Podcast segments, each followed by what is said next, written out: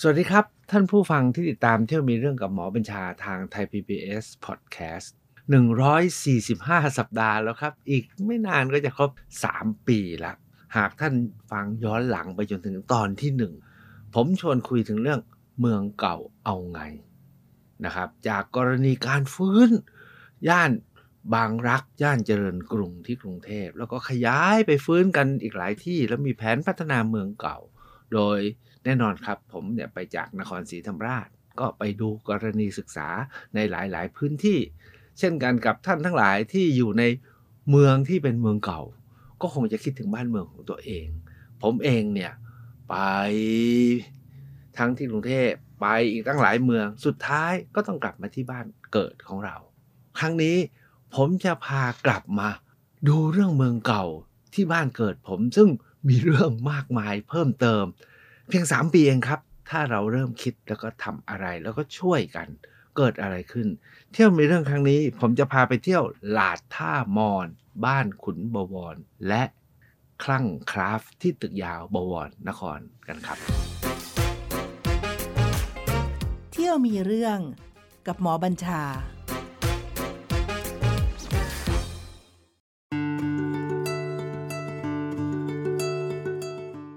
ตามที่ เกริ่นไว้นะครับว่าเรื่องของเมืองเก่าเนี่ยจริง ๆ แล้วเนี่ยมีความ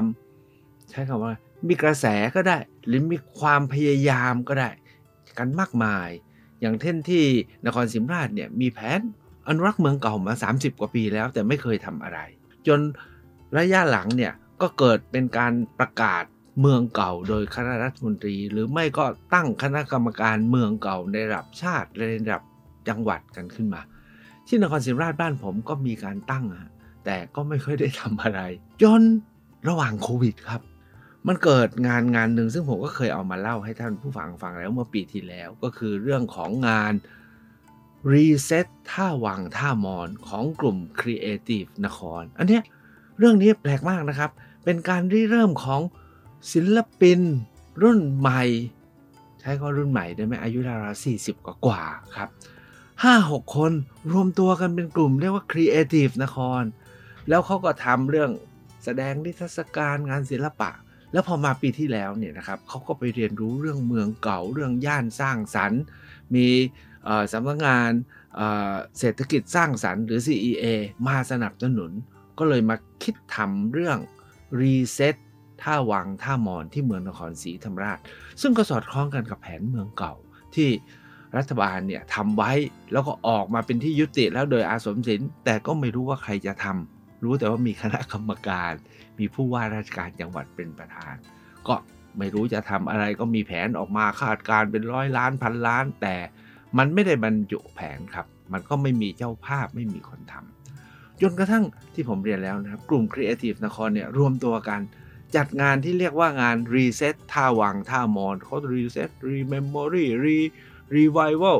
หลายอย่างทำกัน แล้วก็คึกคักตามสมควร แต่พอดีแล้วครับ มีโควิดเข้ามาก็เลยหงอยไปหน่อย แต่มันเกิดมักเกิดผลครับ จนกระทั่งเมื่อ 6-7 เดือนมานี้นะครับ อยู่ๆนะครับ มีอีกคณะหนึ่งที่เห็นประเด็นนี้ แล้วก็คิดว่าถ้างั้นจัดลาดดีกว่าลาดนัดหรือถนนคนเดินนะครับ แล้วก็เขายึดเอาเขตท่ามอนเนี่ยเป็นหมุด ที่การเริ่มเรียกว่าลาดท่ามอน ที่ตรอกท่ามอน หรือถนนท่าวัง ซึ่งก็เป็นการต่อเนื่องจาก เรื่องของการพัฒนาเมืองเก่า และสุดท้ายกลุ่ม Creative จัดทำรีเซ็ตท่าวังท่ามอน แล้วอยู่ๆเนี่ยนะครับ ชุมชน คนท่าวังรวมตัวกันเองโดยประธานชุมชน ก็ไม่ถึงกับหนุ่มเท่าไหร่นะครับมีลูกคนหนึ่งนะครับ แต่เขาก็อายุราวๆ ได้รับการเลือกตั้งให้เป็นประธานชุมชน แล้วบอกเราทำหลาดท่ามอนกันดีกว่า แล้วก็จับมือกันกับหลายฝ่าย ได้รับอนุญาตจากเทศบาล และมีทางกระทรวงอว มาให้งบสนับสนุนเริ่มต้นผ่านทางมหาวิทยาลัยราชภัฏนครศรีธรรมราช จัดหลาดท่ามอนขึ้น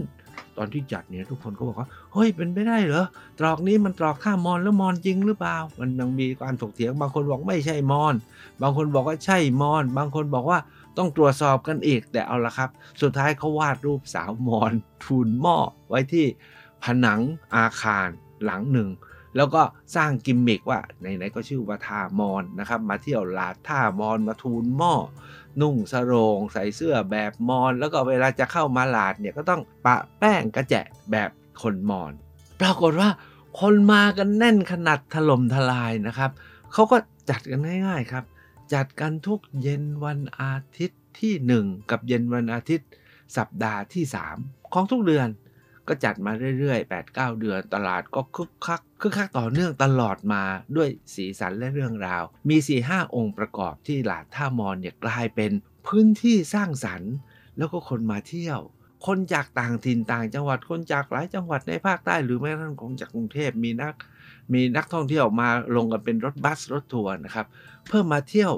หลาดท่ามอนแห่งนี้นะครับ จุดเด่นของเขาผมว่ามี 3-4 เรื่อง ซึ่งผมว่านะเป็นถนนคนเดินที่สั้นที่สุดนะเดินแป๊บเดียวจบแล้วเพราะว่าถนนมันยาวสักร้อยเมตรนะฮะแล้วก็มีร้านค้าสองฝั่ง แต่แน่นนะครับจุดเด่นของเขามี 3 เรื่อง เรื่องที่หนึ่งก็คือ กำหนดเรื่องราวว่านี่คือหลาดท่ามอน แม้ประเด็นความว่ามีคนมอนอยู่ทุกวันนี้ไหม ไม่มี แต่ชื่อว่ามอน ไม่ไกลกันนั้นมีวัดชื่อว่าวัดท่ามอน ไม่ไกลกันนั้นมี แล้วยังมีวัดโพมอนอีกวัดหนึ่งเลยไปกว่านั้นเนี่ยนะครับ มีคุ้งน้ำที่เขาเรียกว่าเป็นมอนแล้วมีท่า ทุกคนก็แต่งอะโอ้มอนคงมาขึ้นท่าที่นี้มั้งประกอบกับพงศาวดารเมืองนครเนี่ยมี พระเจ้ากรุงหงสามาตั้งเมือง มีโคดคีรีเศรษฐีซึ่งเป็นชาวมอญนะครับ ก็อพยพมาตั้งเมืองมาบำรุงวัดบำรุงเมืองที่นี่อะมีชื่อเดิมมีตำนานสอดคล้อง เลยไปจากนั้นมีบ้านหมู่บ้านหนึ่งชื่อว่าบ้านเตาหม้อ บ้านเตาหม้อเนี่ยไม่รู้ว่าเป็นคนมอญหรือเปล่า คนที่นั่นเขาบอกว่าเขาไม่รู้ แต่รู้อย่างเดียวว่า ตีหม้อกันมาตั้งแต่ไหนๆแล้ว แล้วทุกคนบอกว่าพวกตีหม้อก็พวกมอญแหละ สุดท้ายเนี่ยก็มีเขาละกันนะมีเขาในเรื่องราว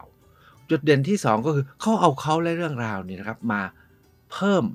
องค์ประกอบที่เราจะสัมผัสได้ตามที่ผมเรียนแล้ว มีรูปมีคนนุ่งสโรงมีแปะกระแจะแล้วสร้างบรรยากาศให้เหมือนกับเป็นมอน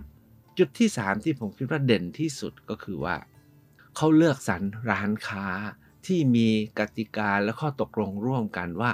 เราร่วมมาจัดลาดนะ ไม่ใช่มาขายของ เข้าใจใช่ไหมครับ มีกติกาว่าต้องมีอาหาร เฉพาะแบบนี้แนวอย่างนี้คุณภาพอย่างนี้ขอให้ราคาประมาณนี้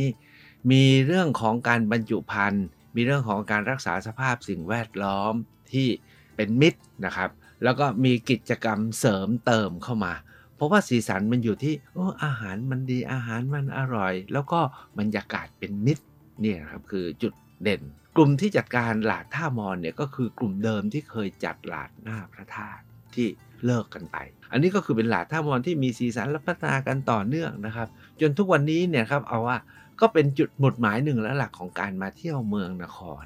อาจจะมีการขยายไปในเขตรอบรอบท่ามอน ไม่ว่าจะที่วัดจันทร์วัดศรีทวีวัดท่าโพตรอกท่าโพ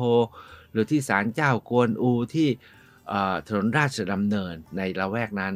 หรือข้ามสะพานราเมศไปที่ชุมชนที่เรียกว่าเป็นชุมชนท่าตีนนะครับ ทั้งหมดนี้มันย่านเมืองเก่าที่มีโอกาสที่จะกลับคืนมาได้ ก็เหมือนกับที่สะพานแม่ขาที่เชียงใหม่ วัวลายที่เชียงใหม่ ถนนราชดำเนินท่าแพที่เชียงใหม่ อยู่ที่ว่าการที่จะคบคิดแล้วก็หยิบยกประเด็นแล้วก็ขับเคลื่อน ที่เมืองอื่นๆเขาก็ทำกันมานานต่อเนื่อง แล้วก็กลายเป็นแบบว่าเป็นสิ่งที่ขาดไม่ได้ท่านที่นครศรีธรรมราชเขาเริ่มตลาดท่ามอนนะครับ ท่านอยู่ที่เมืองไหน อย่าเอาแต่ไปเที่ยว อาจจะต้องกลับไปคิดที่บ้านท่านสำหรับผมเองเนี่ยพอดีพอดีไอ้ตรอกท่ามอน ถนนท่าวังและถนนศรีทวีหรือวัดท่ามอนเนี่ย อยู่ติดบ้านผมเองครับ แล้วบ้านผมที่อยู่เนี่ยก็คือบ้านของขุนบวร ในนครศรีธรรมราชเนี่ยมีบ้านท่านขุนอยู่4ี่ห้าหลัง ซึ่งขึ้นชื่อนะครับว่าเป็นบ้านสวยเป็นบ้านของบุคคลในประวัติศาสตร์ของเมืองนคร บ้านแรกที่เขาเปิดให้คนเที่ยวเนี่ยคือบ้านขุนรัตวุฒิวิจารณ์ อยู่ที่หน้าพระธาตุเคยเป็นโรงเรียน ท่านขุนรัตวุฒิเนี่ยเป็นในอำเภอ แล้วก็ตอนหลังเนี่ย ก็มาสร้างบ้านสวยมากเป็นบ้านไม้ทั้งหลังนะครับ แล้วก็มีหน้ามุกเป็นแปดเหลี่ยม แล้วก็เรือนเป็นแบบเรือนมานิลาปั้นหยาสวยมากๆนะครับ เรือนนี้เนี่ยเขาจัดเป็นนิทรรศการกึ่งพิพิธภัณฑ์บ้านขุนรัฐวุฒิวิจารณ์ให้คนไปเที่ยว อันนี้เปิดมานานคนก็ไปเที่ยวทุกคนมาก็ชอบขุนที่สองที่คนเนี่ยนึกถึงก็คือขุนพันธรักษ์ราชเดช อันนี้เป็นนายตำรวจยอมขมังเวท ทุกท่านคงรู้นะครับขุนพันธ์เป็นคนสร้างตำนานจตุคามรามเทพ เป็นคนเป็นที่นับถือจนเหมือนกับเป็นเทพไปแล้ว หนังก็สร้างมาแล้วไม่รู้กี่ภาค บ้านของท่านน่ะอยู่ในซอยที่หน้าโรงพัก ถนนบ้านท่านชื่อว่าถนนราชเดชน่ะนะก็เอาชื่อของท่านเนี่ยไปเป็นชื่อถนน บ้านขุนพันธ์เนี่ยทุกวันนี้ยังเป็นที่อยู่อาศัยของลูกสาว แล้วก็มีกู่หรือบัวหรือเจดีนะสถูปไว้ อัฐิของท่านขุนพันธ์กับภริยาท่าน ไม่ได้เปิดให้เข้า แต่ว่าท่านสามารถเดินผ่านเข้าไปชมจากนอกรั้วได้ ท่านขุนที่สามที่ขึ้นชื่อในเมืองนครเนี่ยนะครับ เป็นอายการ เป็นอายการ แต่เป็นปราดเป็นนักคิดคนคว้าแล้วเขียนบทความเขียนอะไรไว้เยอะมาก ชื่อขุนอาเทศคดีกรอนมาริกามาศบ้านท่านเนี่ยอยู่ที่ไม่ไกลจากพระธาตุอยู่ที่ตรอกท่าชิบ้านท่านสวยมาก เป็นบ้านไม้อีกหลังหนึ่ง ซึ่งสำหรับผมถือเป็นบ้านที่สวยที่สุดหลังหนึ่ง แล้วก็ยังอยู่จนถึงวันนี้ ลูกสาวคนเล็กของท่านยังอยู่ที่บ้านหลังนี้นะครับท่านอดีตผู้อำนวยการวิทยาลัย อาชีวศึกษานครศรีธรรมราชท่านอาจารย์อัจฉายังอยู่เป็นบ้านสวยไม่เปิดให้เข้าชม แต่ดูได้จากนอกรั้วนะครับ อันนี้ก็คือบ้านที่ 3 บ้านท่านขุนนี่บ้านขุนที่4เนี่ยที่คนส่วนใหญ่ในเมืองนครเนี่ยสงสัย เพราะบ้านเนี้ย รั้วเนี่ยเป็นกำแพงไม่เหมือนกับบ้าน ท่านขุนทั้ง3บ้านขุนทั้ง3เนี่ยรั้วเป็นโปร่งคนเห็นจากข้างนอก ที่นี่เนี่ยเดิมเนี่ยเป็นรั้วต้นชาแล้วตอนหลังมันทะลุคนทะลุเข้า อะไรต่ออะไรเข้าออกได้สุดท้าย ก็เปลี่ยนเป็นกำแพงคนก็เลยไม่เห็น หลายคนก็สงสัยอยู่หัวมุมวัดศรีทวี ว่านี่บ้านใครนี่คืออะไรกันแน่อยากเข้า สุดท้ายผมก็เลยตัดสินใจครับ ซ่อมก็แล้วบำรุงรักษาก็แล้ว ปิดไว้เปล่าๆเสียดายของก็เลยเปิดให้กับไปเที่ยว ตอนนี้เนี่ยว่านขุนบวรเนี่ยเปิดให้เข้าไปเที่ยวร่วมกับหลาดท่ามอน โดยเปิดเฉพาะวันอาทิตย์แรกของเดือน เท่านั้นตั้งแต่บ่าย4โมงเย็นจนถึงประมาณ3ทุ่มก็เปิดแบบบรรยากาศง่าย ๆ ถือว่าเป็นส่วนพ่วงนะเป็นส่วนพ่วงเป็นของแถมของหลาดท่ามอน ซึ่งต่อไปที่บ้านเมืองอื่นนะครับ ถ้าเปิดบ้านอย่างนี้ ร่วมกับตลาดก็ทำได้ หรือเปิดบ้านก่อนแล้วก็ค่อยมีตลาดก็ยังได้ ผมบอกงี้วันนั้นมีฝรั่งจากเบลเยียมมาคนหนึ่งแกมาถึงแกก็เดินเดินเดินเดินเดินสุดท้ายก่อนกลับแกบอกว่า โอ้ย เมืองไทยเนี่ยนะ ไม่เปิดบ้านให้คนเข้าชมกันเท่าไหร่ ส่วนใหญ่เนี่ยก็เป็นบ้านที่ว่างบ้านที่แบบว่าไม่เหลือสภาพว่าคนเจ้าของเคยอยู่ยังไง แต่บ้านหลังนี้ยังรักษาสภาพเหมือนกับเจ้าของยังอยู่ การได้มาเยี่ยมทำให้เข้าใจว่าอ๋อคนที่นี่แต่ก่อนเขาอยู่กันอย่างนี้นี่เองนะครับ ฝรั่งคนนี้เนี่ยมาจากเบลเยียมบรูชแกบอกว่านี่เป็นบ้านหลังที่สองในเมืองไทยที่เขาได้เข้าแล้วได้สัมผัส แล้วเขารู้สึกว่าสวยมาก ผมถามแล้วหลังที่หนึ่งหลังไหนเขาบอกบ้านจิมทอมสันผมตายเลย เอาบ้านเราไปเที่ยวกับบ้านจิมทอมสัน บ้านจิมทอมสันนี่เขาเป็นสุดยอดบ้านของโลกเลยนะครับ ที่ใคร ในโลกนี้ต้องมาเที่ยวมาเยี่ยม แต่ยังไงก็ตามเขาพูดอย่างนั้นเราก็พลอยดีใจ เพราะฉะนั้นตอนนี้นะครับ บ้านขุนบวรก็จะเปิดทุกวันอาทิตย์แรกของเดือนนะครับ พ่วงกันกับหลาดท่ามอนอถ้าท่านมาเนี่ยครับถ้าอยากจะเข้าไปชมบ้านเนี่ยเขามีระบบให้ลงทะเบียนล่วงหน้านะครับ รับรอบละ 15 คนมีวันละ 3 รอบ แต่ถ้าคนล้นก็อาจจะเติมเติมให้เป็น 20 30 คนได้ ขึ้นไปนั่งที่ระเบียงนอกชานพาเข้าห้องรับแขกชี้ชวนดู สภาพบรรยากาศเฟอร์นิเจอร์ รูปภาพที่ประดับอยู่ในบ้านซึ่งเป็นของตั้งแต่สมัย ท่านคุณพวรเคยอยู่ จากนั้นก็พาไปห้อง living room หรือห้องห้องจัดเลี้ยงนะครับ นั่งพักผ่อนสนทนากันสบายสบายห้องนี้เนี่ยมีเก้าอี้มุกชุดของเจ้าพระยานคร ทุกคนเนี่ยจะตื่นเต้นมากกับเจ้าอี้มุกของเจ้าพระยานคร ซึ่งเดิมเคยเป็นเจ้านคร เคยเป็นกษัตริย์เมืองนคร ก็หลังจากยกยกหวังยกจวนของเจ้าเมืองนครให้เป็นสารกลางจังหวัดแล้วเนี่ยเอ่อเครื่องใช้ทั้งหลายก็กระจัดกระจายนะครับแบ่งปันไปแล้วก็คุณตาคุณบวรรัตนารักษ์ของผมเนี่ยท่านก็ซื้อเอามาเก็บไว้ชุดหนึ่ง พร้อมกับศาสตราวุธของเมืองนคร เป็นทวนกับหอก ยาวและหนักมาก เชื่อได้ว่าเป็นชุดที่เคยใช้ในการรบปกป้องแผ่นดินนครมาก่อนด้วยนะครับ มันเป็นของมาจากในวังในจวนของเจ้านคร แต่ที่อีกหลายคนเนี่ยเขาตื่นเต้นมากในบ้านขุนบวรแล้ว มันช่วยคลี่อะไรมากเลย มันมีตังอยู่ตังหนึ่งฮะตังสี่เหลี่ยมจัตุรัส แล้วก็มีภาชนะทองเหลืองที่มีฝาเรียบร้อยกลมๆใหญ่ ๆ คล้าย ๆตะลุ่มคล้าย ๆ เตียบวางอยู่ ผมเนี่ย เจอเรื่องนี้อยู่ในกลุ่ของที่บ้านก็ถามแม่กับน้าพาว่าไอ้ตังเนี่ยมันคืออะไรทำไมมันทรงแปลกๆ แล้วไอ้กล่องทองเหลืองเนี่ยคืออะไร แม่กับน้าพาบอกว่าอ้าวเนี่ยสำรับกินข้าวของคุณทวด แล้วเนี่ยตังกินข้าวของคุณทวดเพราะอ้าวไม่ใช่กินนั่งพื้นเหรอไม่ใช่ปูเสือนั่งพื้นวะแม่บอกไม่แล้วกับข้าวก็ไม่ได้ใส่ถาดมา แล้วมีถ้วยใส่ถาดแบบที่เราเข้าใจ หรือเราไปชื่นชมว่าทางเชียงใหม่เนี่ย เขากินขันโตกเขามีโตกมานะมีถ้วยมีอะไรมา แล้วนั่งกับพื้น ถ้าไปทางอีสานก็กินผาแรงใช่ไหมก็แบบเดียวกันก็มีกระติบใส่ข้าว แล้วก็แล้วก็จิ้มจุ่มเอาแม่บอกว่าไม่ใช่ แต่ก่อนเนี่ยคุณทวดหรือหลายๆ บ้านในนครเนี่ยกินข้าวกันบนตัง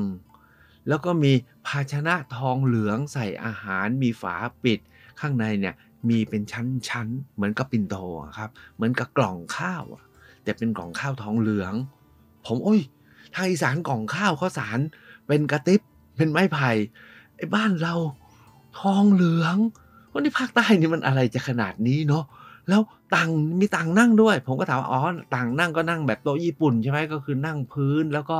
พับเพียบแล้วก็ของวางบนตังแม่บอกแม่บอกไม่ใช่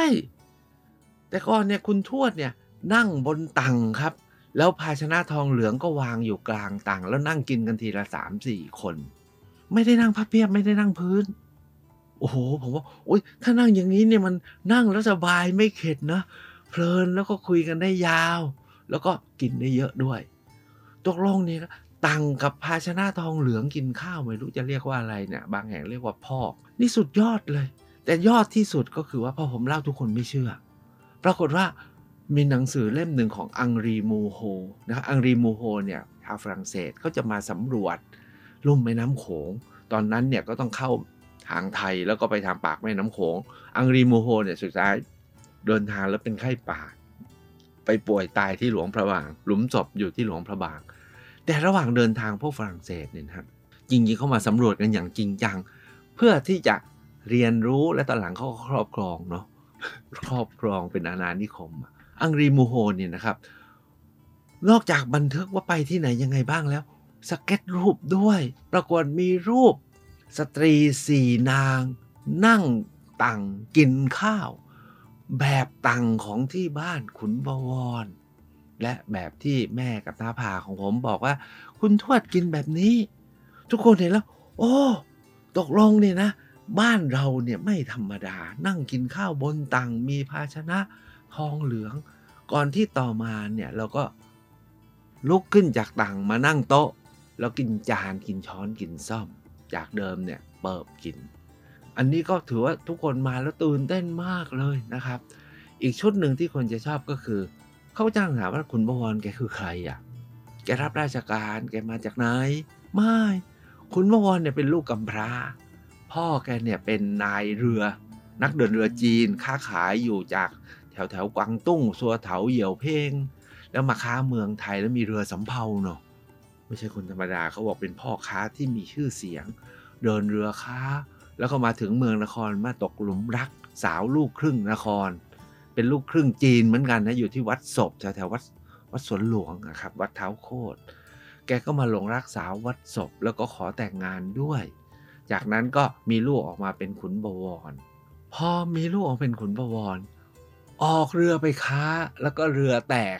หายไป เข้าใจว่าตายไปกับเรือ ขุนบวรก็เลยเป็นลูกกำพร้า พอดีว่ามีน้านาอยู่หลายคนขุนบวรก็ไปเรียนวิชาการค้ากับน้า น้าของขุนบวรมีสองคนที่สำคัญมาก คนหนึ่งอะชื่อลิมซุนหงวน คนหนึ่งชื่อลิมซุนหวด ขุนบวรเนี่ยชื่อว่าตันยิตเสง จากลูกกำพร้า เรียนรู้วิชาจากน้านาสุดท้ายก็หุ้นกับน้าทำเหมือง แล้วก็ทำโรงสี แล้วก็ทำอีกสารพัดจนสุดท้ายเนี่ยรัชกาลที่ 6 ท่านมาเปิดเสือป่าที่นครศรีธรรมราช คุณบวรสมัครเป็นเสือป่า แล้วก็เลยได้เป็นขุนบวรรัตนารักษ์เพราะว่าเป็นตรงไปตรงมาก็คือน่าจะเป็นเสือป่าดีเด่น และได้เป็นรองอำมาตรี ตอนหลังก็ตั้งเป็นกรมการจังหวัด ก็เป็นเรียกว่าเป็นพ่อค้าเป็นข้าหาบดีที่ช่วยราชการการเมืองดี เติบโตและมั่งคั่ง เปิดร้านอยู่ที่หัวสะพานรามเมศปากตรอกท่ามอนนั่นแหละครับ แล้วตอนหลังเนี่ยก็เลยย้ายมาสร้างบ้านอยู่ที่นี่ มีภาพติดผนังไว้ให้คดูคนก็โอ้โหภาพ120ปีเก็บไว้ได้แต่ที่สำคัญคือมีรูปวาดตาของขุนบวร ที่พ่อขุนบวรมาวาดไว้ตอนมาจีบแม่ขุนบวร อ้โหเป็นวาดแบบขุนนางจีนอะมาวาดไว้ตอนมาจีบ พอแต่งงานได้ 2-3 ปีออกเรือไปก็ตายราวๆพศ 2433 ตอนนี้ก็ 133 ปีแล้วนะครับ 2566พราะทุกคนก็จะตื่นเต้นกับแต่ในริมสนวนนี่สำคัญมาก เอาสั้นๆเลยนะครับ ริมสนวนเป็นคนจีนพ่อค้าที่มั่งคั่ง และเป็นคนว่าจ้าง นายปรีดีพนมยงค์ช่วยว่าความคดีแรก จนชนะจนทำให้นายปรีดีเนี่ยมีชื่อเสียงโด่งดัง เพราะว่าความชนะคดีที่ใครๆคิดว่ายังไงก็ไม่มีทางชนะ โอ้โหรายละเอียดค่อยไปคุยกัน เดี๋ยวไม่ได้เที่ยวจบงั้นการมาเที่ยวที่บ้านขุนบวรเนี่ยจะพาขึ้นไปชั้นบนไปถึงห้องนอนขุนบวรไปห้องนอนผมด้วย ผมเนี่ยนอนอยู่ที่บ้านนี้ตั้งแต่อายุหนึ่งขวบนะครับ ตอนนี้อายุ 66 แล้ว 65 ปีแล้วนะ ผมอยู่บ้านหลังนี้ก็พาเที่ยว แต่บรรยากาศที่ทุกคนชอบมากของที่บ้านขุนบวรก็คือว่านอกเหนือจากบรรยากาศที่ผมเรียนเมื่อสักครู่นี้แล้วเนี่ยยังมีร้านเครื่องดื่ม แล้วก็ของกินที่คัดสรรมาต้อนรับให้ท่านทั้งหลายมาถึงแล้วก็มานั่งคุยกันมีดนตรีบรรเลงให้ฟัง บางวันก็มีหนังกลางแปลงให้ดู บรรยากาศก็สนุกสนานบ้างเบาๆบ้างนะครับ ตามบรรยากาศเพราะฉะนั้นถ้าเราเปิดตลาดแล้วก็เปิดบ้าน ย่านชุมชนเมืองเก่ามันจะเริ่มมีชีวิตชีวานะครับเหมือนกับที่เราทำกันที่เมืองนคร แต่ท้ายสุดที่ท่าวังเนี่ยตอนนี้นะครับที่เมืองนครกำลังมีการเปลี่ยนแปลง มีบ้านเก่าๆหลายหลัง เริ่มปรับปรุงเปิดเป็นร้านค้าแหละเป็นร้านน้ำชา ร้านกาแฟยงคัง ร้านท่าวัง ร้านโอม คือบ้านเก่าๆเนี่ยเขาเอามาปรับปรุงทำเป็นร้านน้ำชาร้านกาแฟ ล่าสุดเนี่ยมีคนมาซ่อมห้องแถวสองห้องทำเป็นวน์นะเป็นห้องดื่มวน์คนแน่นมาก แล้วก็สุดท้ายท่านคงจำทราบนะว่าผมเองเนี่ยก็มีตึกเก่าอยู่ตึกหนึ่งผมก็มาปรับปรุงมาได้ปีหนึ่งแล้ว ตอนนี้การปรับปรุงตึกนี้เราเรียกตึกยาวบวรนคร เราตั้งใจที่จะซ่อมเสร็จนะฮะปลุกชีวิตสวนหนังสือนาครบวรรัฐที่ผมเคยสร้างไว้เมื่อ 39 ปีที่แล้ว แล้วทำเป็นร้านหนังสือมาได้ 29 ปี แล้วก็ปิดไปแล้วก็รอปรับปรุงเพื่อจะเปิดใหม่ตอนนี้ซ่อมเกือบเสร็จแล้ว เราจะปรับปรุงให้เป็น CCLS Community Creative Learning Space เป็นแหล่งมั่วสุมเรียนรู้สร้างสรรค์เชิงปัญญาที่ใจกลางเมืองนคร พอดีตอนนี้ซ่อมยังไม่เสร็จครับ แต่กลุ่ม Creative นครเนี่ยเขาบอก ขอจัดงานคลั่งคราฟได้ไหม ขอหยุดพักซ่อมสัก 5 วันให้เขาจัดงานคลั่งคราฟปรากฏว่าเราต้องหยุด 10 วันครับ เพราะเขาจัดงาน6-9ถึง9กรกฎาที่เพิ่งผ่านไปเนี่ยครับ ท่านมาเที่ยวงานคลั่งคราฟไม่ทัน แต่ท่านจะสามารถมาเที่ยว ตึกยาวบวรนครได้ในเร็วๆนี้ เพราะว่าตึกนี้เนี่ยจะซ่อมเสร็จประมาณเดือนสิงหา แล้วกันยายนเนี่ยงานเดือน 10 เราจะเปิดจัดงานเดือน 10 กันที่นี่ แต่ที่น่าสนใจก็คือว่างานคลั่งคราฟและบรรยากาศที่เราลองจำลองทำใน 4 วันที่ผ่านมาระหว่างวันที่ 6 7 8 9เนี่ยนะครับ เราปรับปรุงพื้นที่ข้างตึกคือเปิดตึกด้านข้างที่คนเข้าไปเห็นนึงโอ้ มันยาวอย่างนี้เลยเหรอเนี่ยเขาต้องเรียกว่าตึกยาวยาวที่สุด อายุ 120 ปีน่าจะเก่าที่สุดของเมืองนคร แต่ที่สำคัญคือผนังตึกเนี่ยครับข้างผนังเราปูสายแก้วของเมืองนคร ให้เหมือนกับหาดทรายแก้วได้กลับมา แล้วก็ทำเป็นพื้นที่เวทีเอาต้นเอาไม้ซุง ขนาดใหญ่และยาว 9 เมตรมาวางเป็นเก้าอี้ให้นั่งแล้วก็เข้าไปข้างใน มีนานางานศิลปะ และงานหัตถกรรมสร้างสรรค์ของ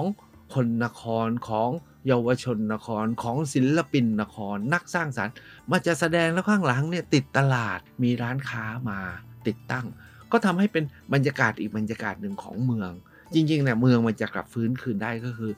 มี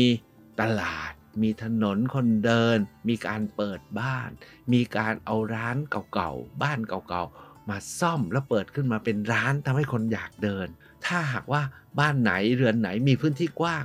ก็เปิดสเปซให้เป็นที่ชุมนุมของผู้คนมีดนตรีมาเล่นมีกิจกรรมของเด็กๆมาแสดง เมืองมันก็จะกลับมามีชีวิตชีวาครับ อันนี้คือสิ่งที่อยากจะชวนไม่ใช่แค่ไปเที่ยวที่เมืองนคร ตามที่ผมเรียนก็คือไปลาดท่ามอนไปเที่ยวบ้านขุนบวร แล้วก็ไปคลั่งคราฟกันที่ตึกยาวบวรนคร จริงๆแล้ว